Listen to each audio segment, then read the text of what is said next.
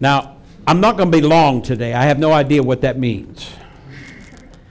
But I, I, I have a word for this house. And I've asked the Holy Spirit to be able to give me an ability beyond my own natural to be able to not flow in the charisma, but to flow out of the character of God, that you will be able to completely take this word into your spirit and it will cause growth. That's my mother. No. Can't believe I left my phone on, Bill. My phone doesn't usually work.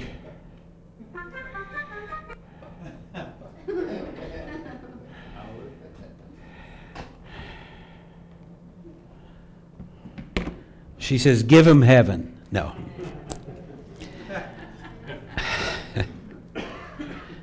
If I don't give him heaven, you get hell. Come on now. Go with me in your Bibles if you have it today. I want you to go to the Old Testament. We're going to look at some of the prophetic word that Samuel spoke. Go to 1 Samuel. If you're trying to find it, it's before 2 Samuel. Go to chapter 11. I'm going to read this whole chapter, and it'd be good if while I read you can follow along because you, you need to get this entire passage in your spirit. I'm going to speak to you a very powerful word out of here today. Look at me for a moment. I have a word for this house. Okay, I, I, didn't, I didn't come just to give you a message or a sermon. I came here to give you a word from the very throne room of God.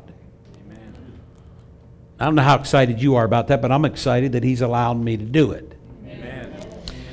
Okay, 1 Samuel chapter 11. Then Nahash the Amorite came up against Jabesh Gilead, and all the men of Jabesh said unto Nahash, Make a covenant with us, and we will serve thee. And Nahash the Amorite answered them, On this condition will I make a covenant with you, that I may thrust out all your right eyes and lay it for approach upon Israel. And that, that, that, that's some, huh. Now listen to me for a moment. Would you rather lose your life or lose your right eye? Now, to me, it's not a bad deal. He's saying, man, you know, I will not kill you if you give me your right eye. Now, I want you to catch that. That's what he's saying here. And the elders of Jabesh said unto him, Give us seven days respite or reprieve. In other words, we, we, we want to think about this for a moment. That we may send messengers unto all the coast of Israel, and then if there be no man to save us, we will come out unto thee. Then came the messenger to Gibeah of Saul and told the tidings in the ear of the people, and all the people lifted up their voice and wept. And behold, Saul came after the herd out of the field, and Saul said, What ails the people that they weep? And they told him the tidings of the man of Jabesh. They told him, we got to make a covenant. They're either going to kill us or we got to give them our right eye.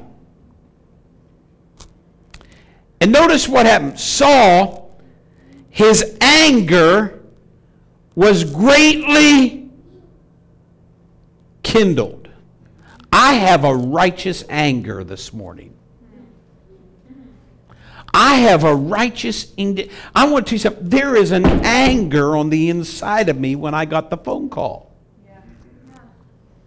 You, you got to hang with me this morning. If you've ever listened to anybody, listen today. Not so much to me. I, I'm not here for me. I'm here for you, and I'm here because He sent me. Amen. Okay? I, it, it, it wasn't planned that I would be here. God reversed his hands. Somebody else was to have the blessing, but God reversed his hands and gave me the blessing to be in here.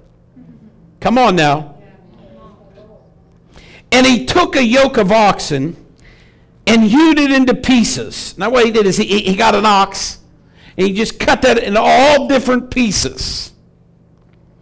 And he sent them throughout all the coast of Israel by the hand of messengers, Who cometh forth not after Saul and after Samuel, so shall it be done unto your oxen. Notice what he was saying. If you don't get with the program, Right. how many realize oxen was their living?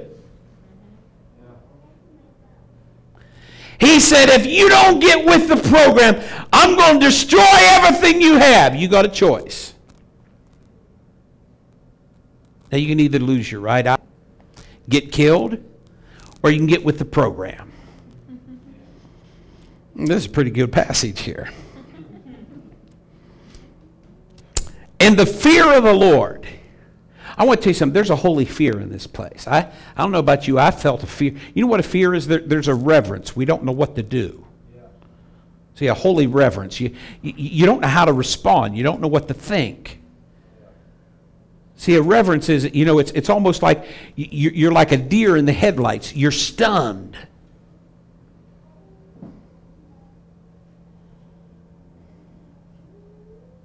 You know, it's almost like it. Can, can I be blunt? You know, can, you know, it's almost like times like you get so angry you'd like to tell God to go to hell. Now, be truthful. I'm being truthful. I mean, you, you, you might be holier than me, but you know, in moments when I get frustrated, I just like to give him a piece of my mind, but I realize I can't afford to because there's not that much of it. And the reason I can't actually tell him to go there is because that's where I deserve to go. Yeah, come on. So if that's the case, then I need to get a hold of what's in heaven so I can get rid of hell. Yeah. Okay? You with me this morning? And the fear of the Lord fell on all the people, and they came out with one consent. You know what that means? They had a Pentecost. What, what, what brought Pentecost? They were not only in one place, but they were in one consent, one accord, one mind. And when he numbered them in Bezek, see, you're numbered today. How many glad to be numbered? The children of Israel were 300,000, the men of Judah were 30,000. And they said unto the messenger that came, Thus shall we say unto the men of Jabesh Gilead, Tomorrow, by the time the sun be hot, ye shall have help. And the messenger came and showed it to the men of Jabesh, and they were glad. And then the men of Jabesh said, Tomorrow we will go out unto them, and you shall do all that seemeth good unto us. Now they're, you know, now they're a little more confident now. You know, they're telling you, you- whatever you want to do, you want to kill us or take our right eye, you, you, you, make the choice, whatever seems good to you. And so unto the morrow that Saul put the people into three companies. How many glad God's a company of the Father, a company of the Son, a company of the Holy Ghost? And they came into the midst of the host in the morning watch and slew the Egyptians to the heat of the day. And it came to pass, now listen to this. You got to catch, there's certain places here you got to catch before I teach you. And it came to pass that they which were remained were scattered, so that no two of the enemy were left together.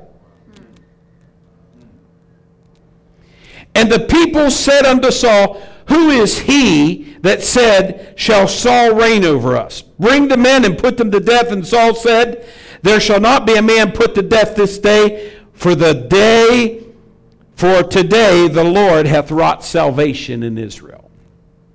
I'm glad that God has wrought salvation in Israel. Then Samuel said to the people, Come, let us go to Gilgal. Now, how many realize Gilgal is the place where they renewed the kingdom? Gilgal is the place of circumcision. Okay? And all the people went to Gilgal, and they all made Saul king before the Lord in Gilgal, and they sacrificed sacrifices of peace offerings before the Lord. And there Saul and all the men of Israel rejoiced greatly. Okay? Now, I, I need you to hang with me because you got to fasten your seatbelts and, and really stay with me here because I, I, I want to extrapolate something from here of a truth, parallel to this house. And you say, well, what, what's that so relevant? Because the Bible said, you shall know the truth, and the truth shall, and whom the Son sets free is free indeed. And so that's what we want to do. Now, anytime there is an awareness of God's ruling privilege and spiritual advancement, Satan will always come and challenge it. Now, you need to realize something. When you read the book of Hebrews and you parallel that to the Old Testament of how faith is woven through the fabric of God's Word, you need to realize that you are fortunate that God found you faithful as a house to be able to handle this. Not everybody could handle what you're going through. God says you're mature.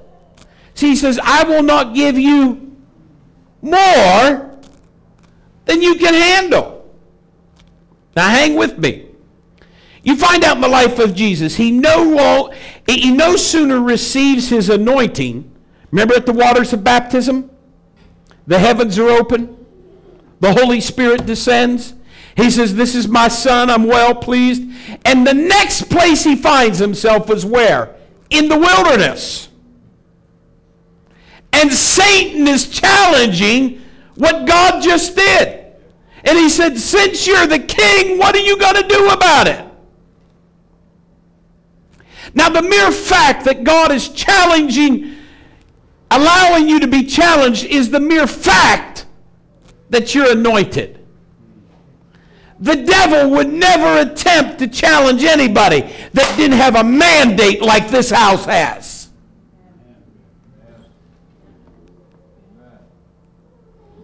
Now, we don't always like what we go through. But as I taught you the other night, you are more victorious today than you were last Sunday. And if you can comprehend that truth from Romans 8, you walk in a great victory. Now let's go through this passage one more time. Nahash, the Amorite, comes up against Jabesh Gilead. Now, what Jabesh Gilead is it's one of the communities, it's, it's one of the towns or cities or provinces or states, you would call it, in the community in the land. In other words, he doesn't come up against all of Israel. All he comes up against is what? Jabesh Gilead. And Nahash comes up and he says, Come out and I want you to fight. Now, hear me, they had just about got a king. Saul was just about to be anointed. And how many? At the end of the story, they go to where? They go to Gilead, and they, they, they, the place of what? Circumcision, where they renew the kingdom. And he's telling them, why don't you guys come out and fight?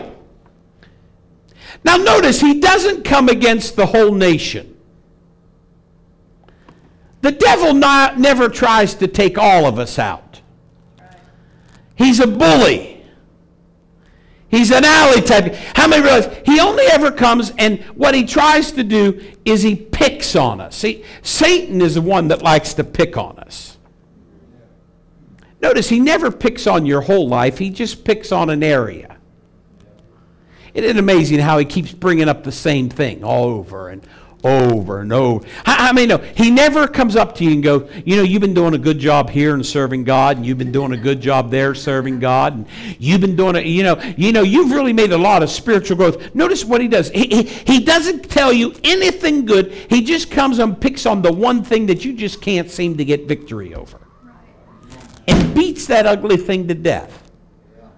You know, he doesn't come up against your whole testimony. So if, listen to me, if, if the devil's ever going to do something, he only picks on a section, not the totality of everything in God. And so what happens is Nahash comes and he what?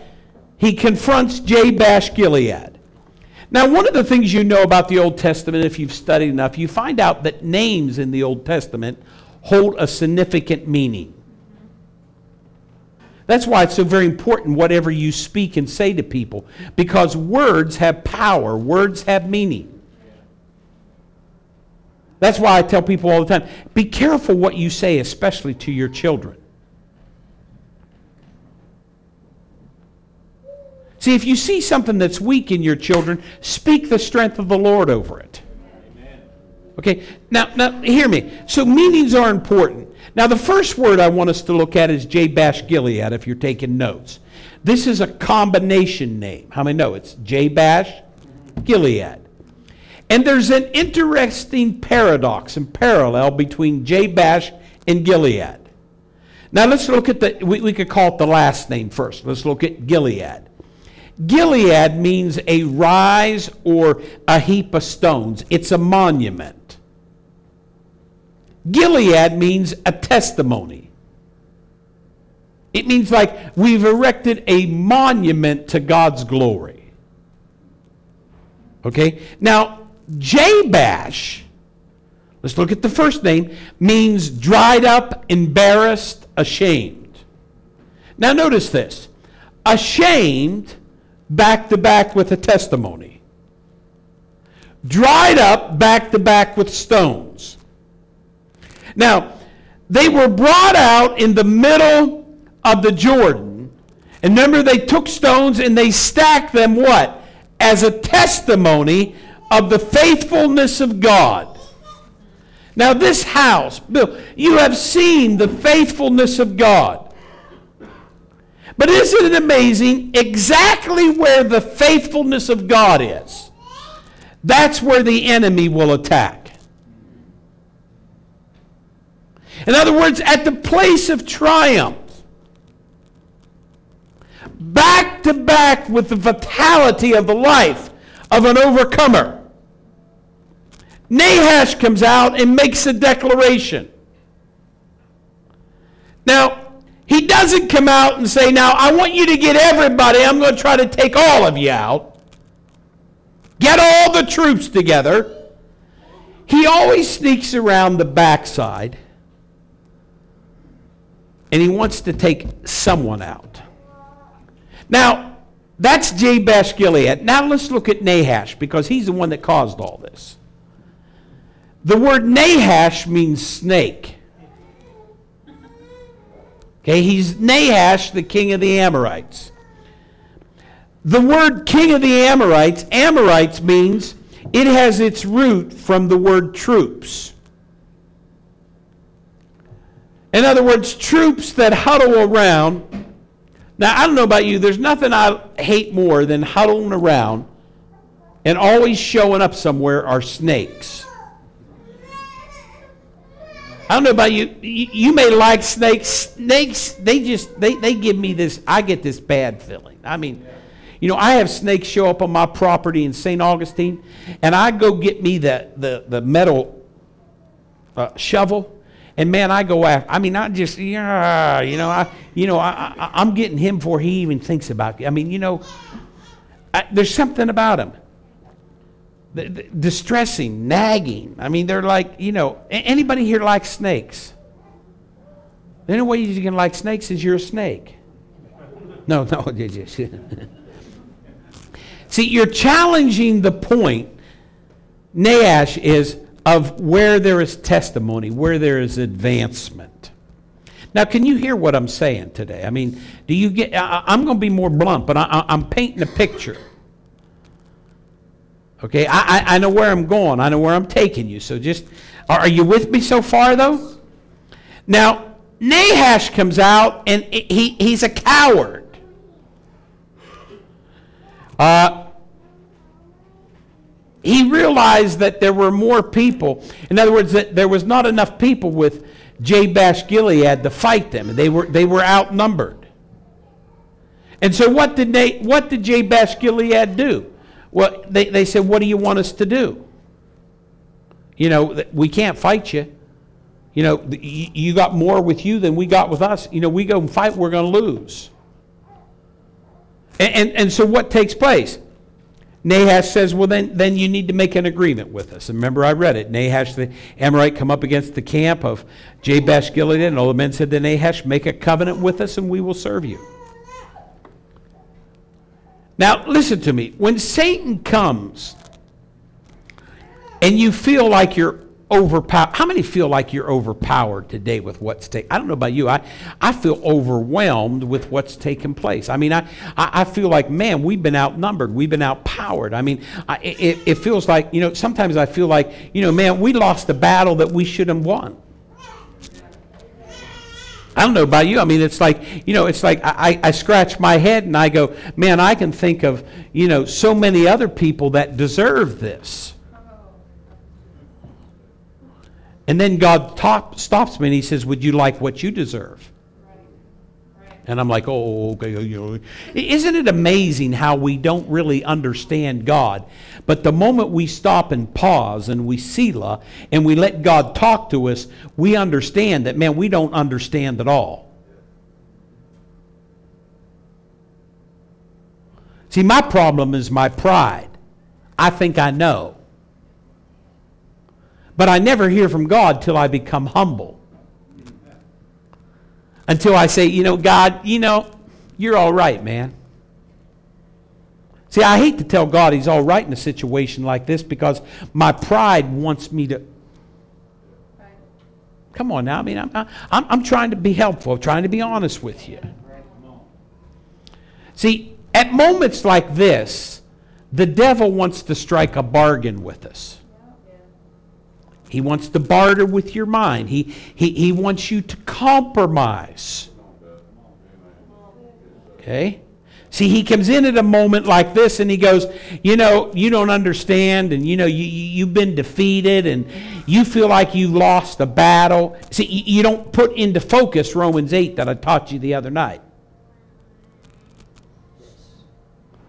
See, the greatest victory in the church is not life. The greatest victory in the church is death. How many would like to experience it right now? See, you know, come on now, you hear me? We avoid it.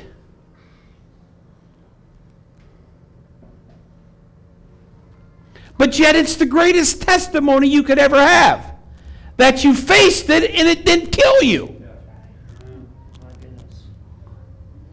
I mean, they argue with me today. My sister, your wife, your mother, your, your, your, pastor, she's more alive than we are, and we're all fretting.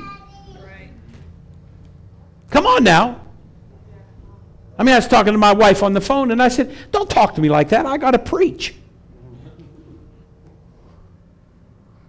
Come on now. I mean, eh, now she, she, got a little, you know. I said, no, "Don't get offended. I'm not trying. I'm just, I'm just trying to protect myself for a minute. You know, I, I, I got to deliver a word that I can't compromise because, see, if I don't extrapolate the truth to give you something, you're not going to have anything to walk on in the days of your future. And I believe that's why God brought me here. And notice what he says: On this condition, I will make a covenant with you that I might thrust out your right eye and lay it as a reproach upon all of Israel. Now, what he wanted to do is take, he wanted to take everybody's right eye out so that he could mock them. Now, I'm going to give you my title for my message. Very few people give the title of the message after they spoke for 15 minutes. But I'm going to give you the title of my message. Write it down. Don't let the devil take your vision. Don't let the devil take your vision. Now, remember, I asked you in the beginning would you rather lose your life or lose your right eye? And we all, by consensus, agreed we would rather give up our right eye than to give up our life. Now, see, your right eye is the sign of power, your right eye is the vision. I'll show you how powerful this is. I want you to get something like, uh, let, let, you, you, see this uh, where a plant, is that where a, no, a light should be hanging down? I want you to do something. I want you to look at it. You see where that little hook, that hanger, that thing that looks sort of like this down? Uh, come on, get, get, your, right, get your finger, get your right hand, get your right hand, your right finger, and I want you to point at that, okay? Now, zero in on it now, I want you to do something for me a moment. I want you to put your hand over your right eye real fast and tell me what happens. Ha ha. Now, see, what the devil wants to do is to take your right eye. He wants you to live, but to be non effective. See, what, what, what, what the devil wanted to do here, now listen to me, that God gave me this for this house. What the devil wanted to do was to take your right, see, hear me. If he can take your right eye through anything that you'll compromise, anything that you'll give up, you'll live but never have power again. Now, if you believe in the legacy of what Sister Kim has left, don't you dare give up your right eye. Don't you dare give up the vision that she gave her life for in this house.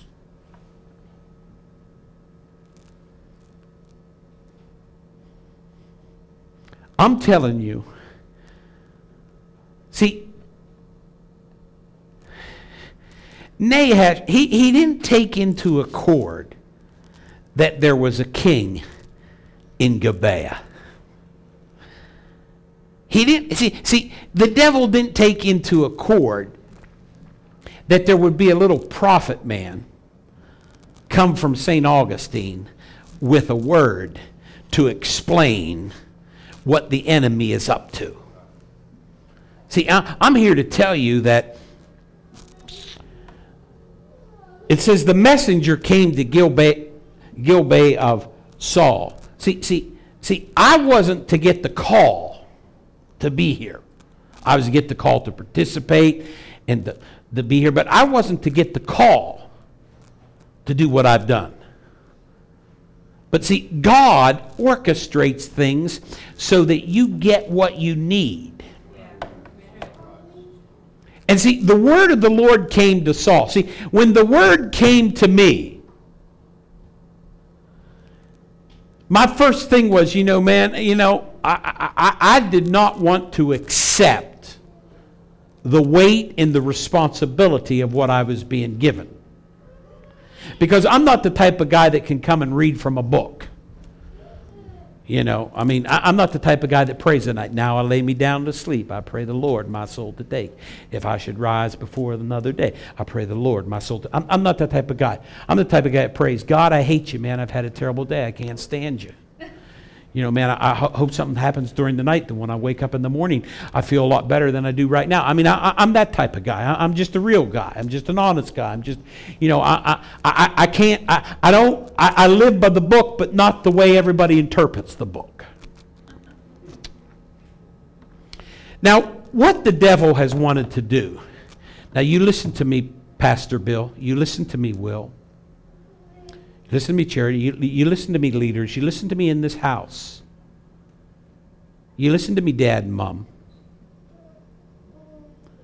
What the devil has wanted to do was take out the prospect of any tomorrow at a very high price that has been paid.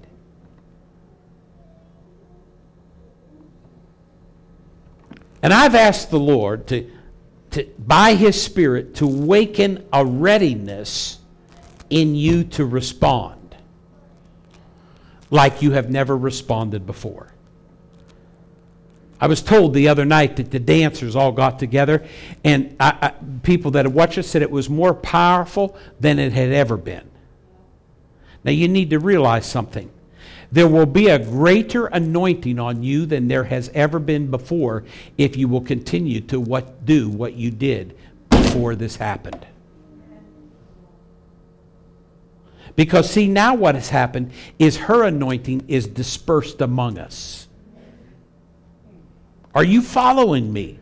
But see, what the enemy would want you to do is he would want you to think now we are less. But really, now we are more. See, don't surrender. Don't retreat. See, the enemy's going to want you to back up. Oh, you know, well, I, I, need to take a sabbatical. I need, you know, I just need to sit back for a while. I, I, I need to recalibrate and I need to recalculate. You know, I, I need to rethink. What? She'd kick your. Yeah. I almost said it. I'm telling you, she, she, if you do anything but get more fervent from the Lord, you know, she's the type person, I think she came down and you in your dreams. I'm just telling you, what she's saying is if you believe what I believed, carry on the message.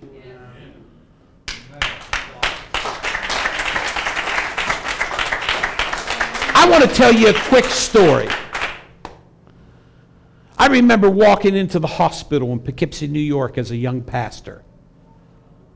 I'd started pastoring in September of 1981. Remember walking into the hospital in November. It was either November or December, and there was a little boy, there was a family in our church had just given birth. And they named the little boy Daniel Levi Moore. And the reason they named him Levi is my name is Douglas Levi Murray. And I was summoned to the hospital that they were about to land the helicopter and take the boy from Poughkeepsie to, to Westchester Community, uh, uh, Westchester Medical Center, a hospital for children that are in, and, and they said he won't make it on the flight. He's going to die. He won't live. I remember walking down the hallway. They were the last room on the left on the third floor in Vassar Brothers Hospital in Reade Place. And I remember walking down towards the balcony, or towards the last room, and I started praying. And when I really pray, I pray like this. And I'm walking towards that door, and I get to the door. Now, hang with me on the story till I finish the totality of it. I get to the door. I open the door, and when I walk through, God says, Prophesy that that baby will live and not die and be called a miracle. Now, as I'm walking through the door, the, the nurses are telling me, You know, you got to hurry. We don't think the boy, we don't think he'll live even to get on the helicopter. He's in that much distress. I walk in, you know, and man, I, I'm just young. I'm a young pastor and, you know, full of faith. And I started going, ha, shake off. And the nurses and the doctor, they all, I said, God told me this boy will live and not die. Let's give a praise unto God.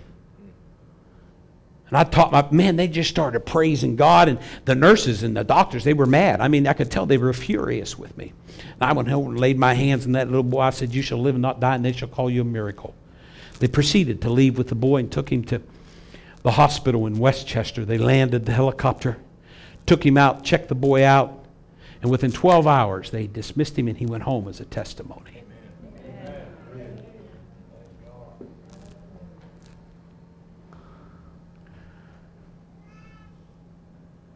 Now, I, I'm wrong in the dates. It was September of ni- uh, October, November of 1984.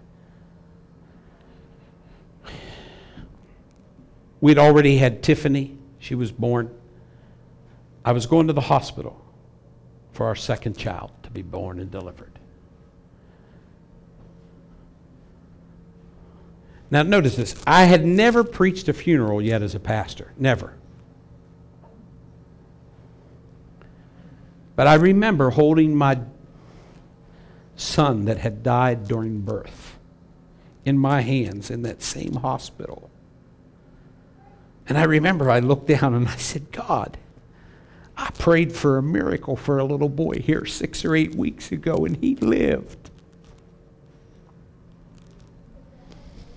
Why am I holding my dead boy?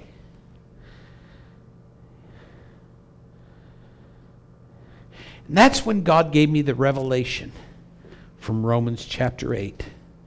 We are not just victorious when the praise reports come in. We're not just victorious when the healing reports come in. We're victorious when we face death and we've won. And I remember holding that little boy in my hand and I started singing, I just want to praise you. Praise. And I started singing praises unto God. Now, here I am, man. I, there's nurses all around me, and I'm praising God. And I remember my wife had been sedated and she was in and out, but I remember her laying on the bed just lifting her hands as I was singing. I want to praise you much more than I ever have before. And God taught me during that Hear me now. As a young man, man, faith, you know, you can imagine how riveted I was. And I had to go, pre- I, I preached the funeral of my own son. And God taught me victory in the house. And our house was released into a greater moment of tremendous growth, tremendous healings, tremendous deliverance, numbers of people getting the Holy Ghost.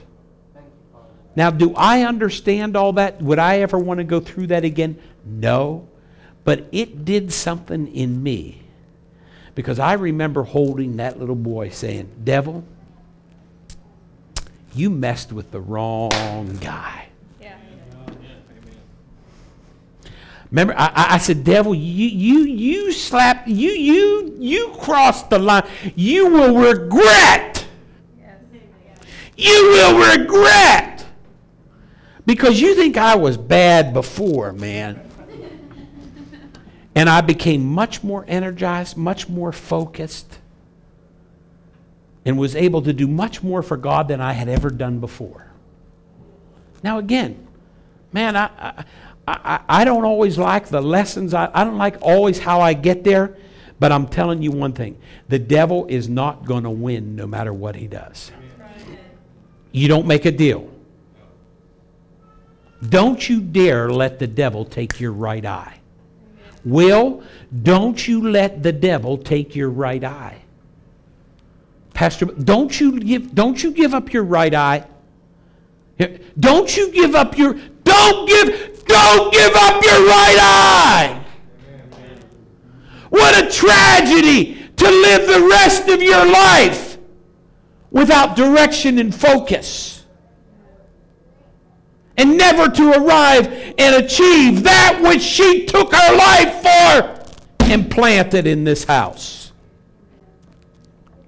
See, when you recognize something, see, you know, Saul's anger, it says, got greatly kindled. I got a kindled anger. I, I, I told God one more time on my way up here, you know, driving, I'm praying, I'm saying, you, you know, one more time, I'm just, I'm mad at you that you did this to this place. I'm mad at you that one of my dearest, closest friends, even though we don't spend a lot of time together, but I feel a kindred, I'm mad that you messed with his head. I'm mad that you did that to him.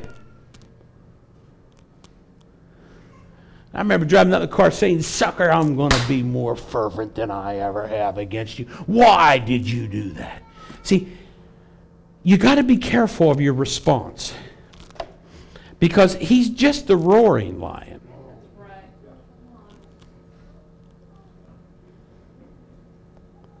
See, he's just the roaring lion.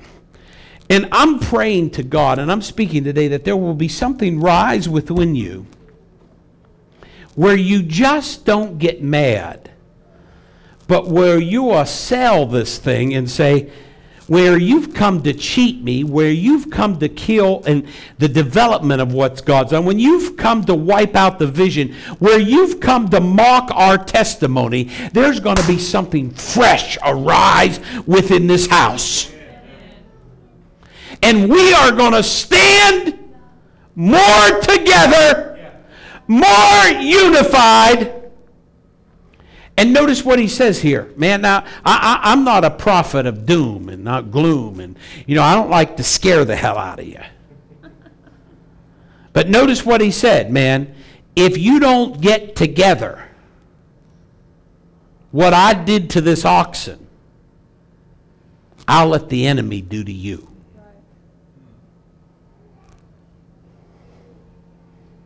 Harold, uh, don't you give your right eye up. I don't care how bad you feel, how much pain you're in, how much grief you're experiencing. Don't you give your right eye up. Allow this to catapult you to a greater level of anointing to say, God, I need to depend upon you more because I feel like I understand less than when we started in this fight. And it says, and they numbered them in Bezek.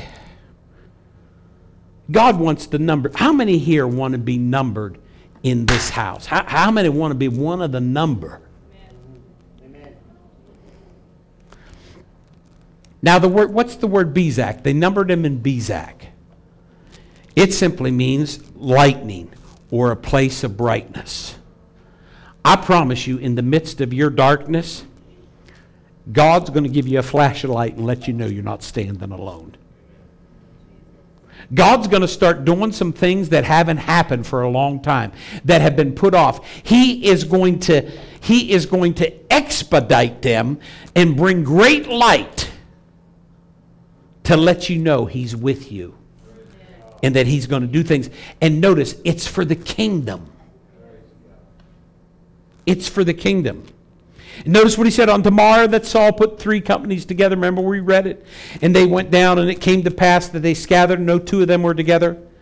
Anytime you study spiritual warfare, now I could get into great teaching here and teach for three or four hours on this, but that's not the reason I'm here to do that. No two of them were left together. What he did is he destroyed the rank of the enemy that he could complete harm to the totality of what God was doing. And then notice what he says. He said, I want you to come to Gilgal and renew the kingdom. And what he simply says, you know what the place of Gilgal is? It's the place of circumcision. Now, at Gilgal, you know, it, uh, it, it's not bad. I mean, no, circumcision, that, that, that's when they take the male part and they cut it back. You know, that's all right for a child. But I cannot imagine at my age getting circumcised. I'm just telling you right now. I mean, now you women might not be able to relate to this, but I think you can if you had a little child and they were. But I want to tell you something. At this age, I think I would probably kill the person that was sent to circumcise me. I mean, I, I cannot imagine it. I, I mean, I just, it, it's just more than my mind can fathom. But hear me, if you study later on in Scripture, they were also recircumcised again at Gilgal. Now, hear me. Now, notice, the enemy, you say, well, man, do I want to be. Well, hear me. What, what has happened is God always cuts you back and circumcises you at the place of life.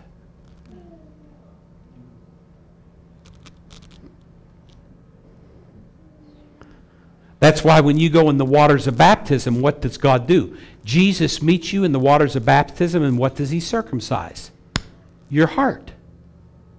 Did you know that when you get baptized? Jesus comes in the water and meets you and circumcises your heart so that you can now be cut back so that where there was not life and where there could have been something come in to pollute or create disease, he circumcises you so that you can bring forth life. Now, Saul says, let's go to Gilgal. And what I'm simply saying to you today is, I don't want the enemy to take your right eye. So I want us to go to Gilgal.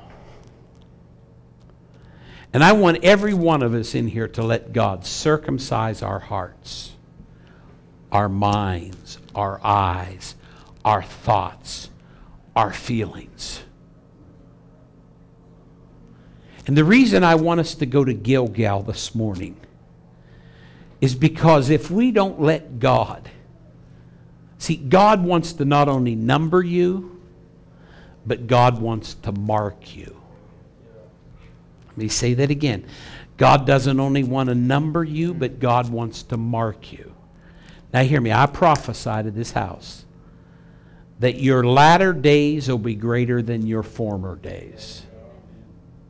I want to tell you something this morning. I prophesied to you that you are not less this morning than you were, you are more. And I want to tell you something today. It's not the time for you to retreat, for you to back up, for you to lay back. It's the time for you to rally greater together than you've ever been before with more fervency, with more zeal, with more excitement, with more enthusiasm than you ever have. Now you say, well, I don't feel like it. We don't walk by feelings. I don't think I can do it. We don't walk by sight. This is a walk of faith. This is a walk of victory. You must see not beyond this, But you must see through this. You have won. Amen. I said, You have won. There should be a great shout of victory. There should be a great time of praise. When I came in here this morning, I, I, I told Sister Charity, I said, now make sure you sing that praise, upbeat, glorifying music this morning that you're known for in this house.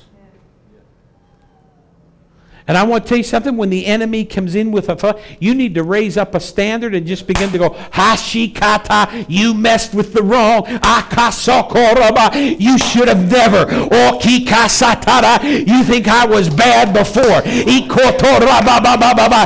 think I wanted to, you think I wanted to preach and love the sheep before. Rakashakata, you watch me now, Buster.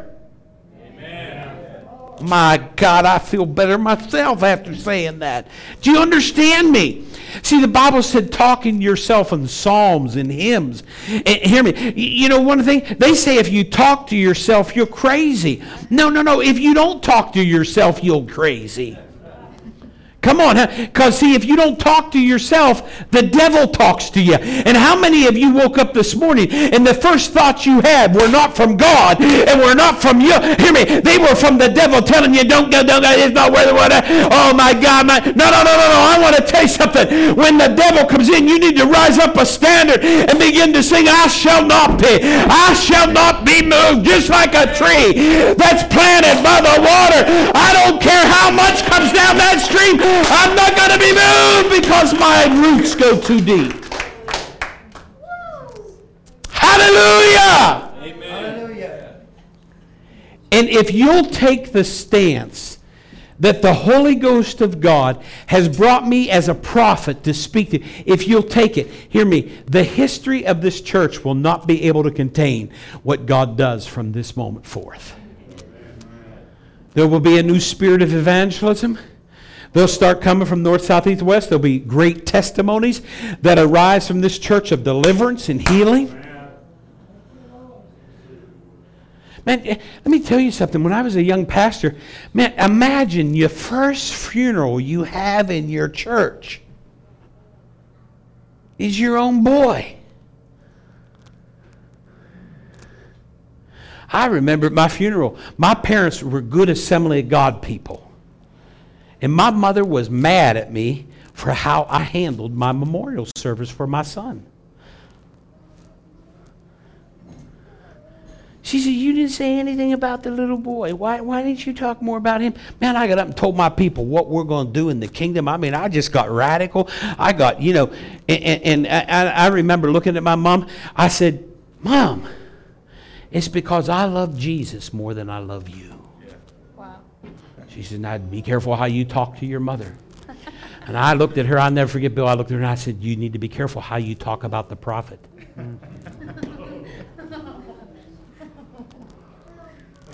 and she just got quiet.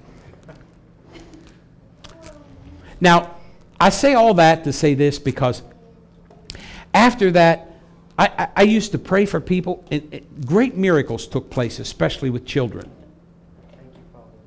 It was crazy. I want to tell you what else they would do.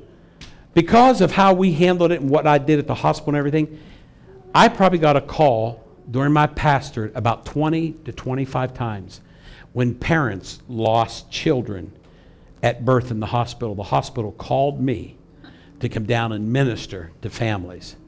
And as a result of that, we probably got 10 new families in our church. Now, let me ask you something. When I think about it, would I want to go through that to get that? No. God said to me, I'll give you 10 families in your church. Give me your little boy. I'd say, take a hike, go to the next church. But because I embraced what happened to me, God did something beyond me that every time that happened, there was a new joy of revelation. That I thought, my God, what a testimony that little boy. What a preacher he is. And he's not even alive. What an effect! Why? Because as a church, because as a church, you learned how to handle it. And the world looked at you and marveled. people looked at you and go, wow, phew, I can't believe it. Man, I, I can't believe those folks. What do they got? I prophesy this is this is church's finest hour. Don't let the devil take your future. Don't let the devil take your victory. Don't let the devil take your advancement. Don't let the devil take your vision. Don't let the devil take your tomorrow. Don't let the devil take your rulership. Don't let the devil take your right eye.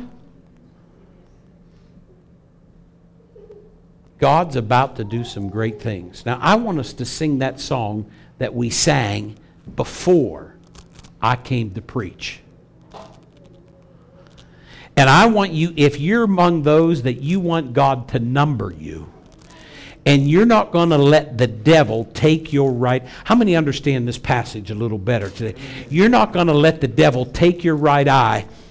I want you to come up here. Somebody move this podium back here for me. I want you to come up here and join me this morning. Would you do that?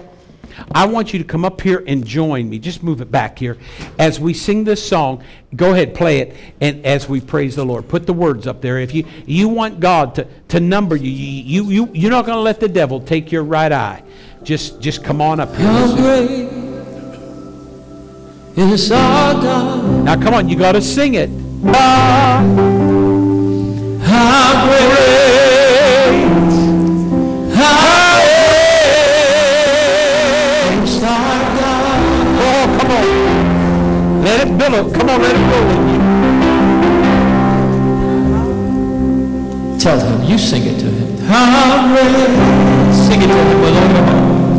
Is our God? Sing it to him.